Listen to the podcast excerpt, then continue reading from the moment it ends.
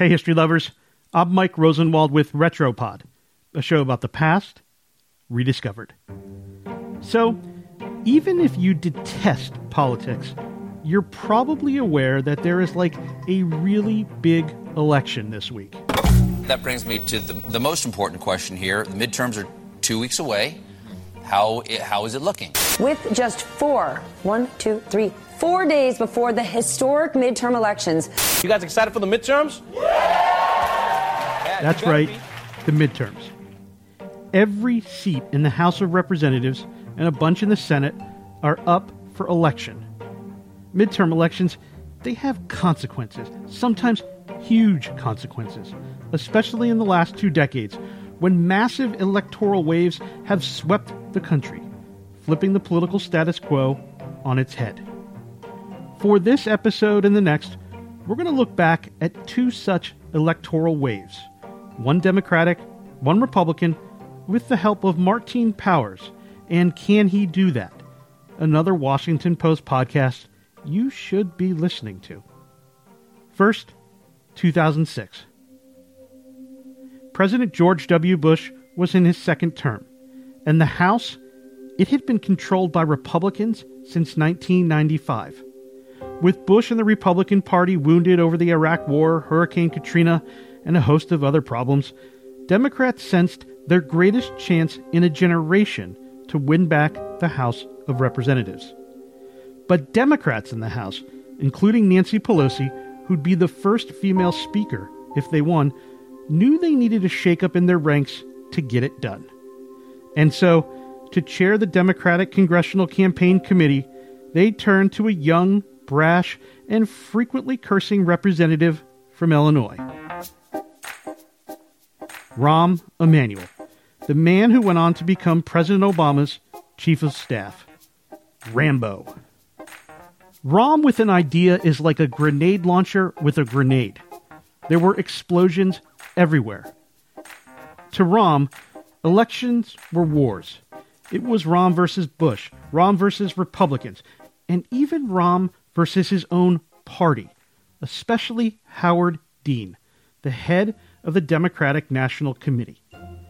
Dean deplored Rahm's strategy in the election, which essentially boiled down to finding and funding a smaller number of centrist candidates to woo moderate voters in red districts military veterans, police officers, football players.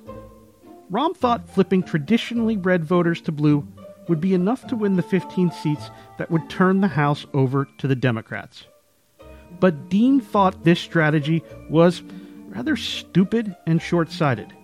He favored a 50 state strategy spread the money across the country's elections and win in as many places as you can now, but also set the table to generate even more wins in future elections. Their disagreement came to a head when Rahm and other DCCC leaders met Dean at the DNC's offices. As Dean put it, they wanted to bankroll them, which I wasn't going to do until I saw a good reason to it because there was no basis in the past for doing it in the future. Then things got heated. You know, he blew up. He said, Oh, you don't know what you're doing, and used the F bomb about nine times. And then he, he had jumped up and he was yelling. Now he doesn't know what to do. He's jumped up, he screamed the F bomb. He, he can't sit down as if nothing happened. He, he, doesn't know what to do, so he runs out, slams the door, runs down the stairs, and I never saw him for the rest of the campaign, which was great. But these sorts of tactics are what other Democrats loved about Rahm. His tantrums and curse filled outbursts put the pressure on donors and usually led to more funding. Dean eventually relented to Rahm's tactics and gave $20,000 to his targeted races. In 2006, Rahm's strategy showed itself to be the right one. The Democrats, they won back the House. Rahm and Pelosi took the stage on election night. I want to just thank a few people if I can. I want to thank one person in particular.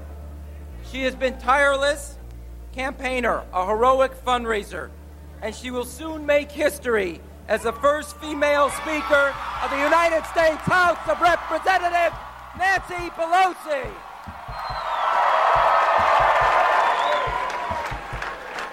The campaign is over. Democrats are ready to lead.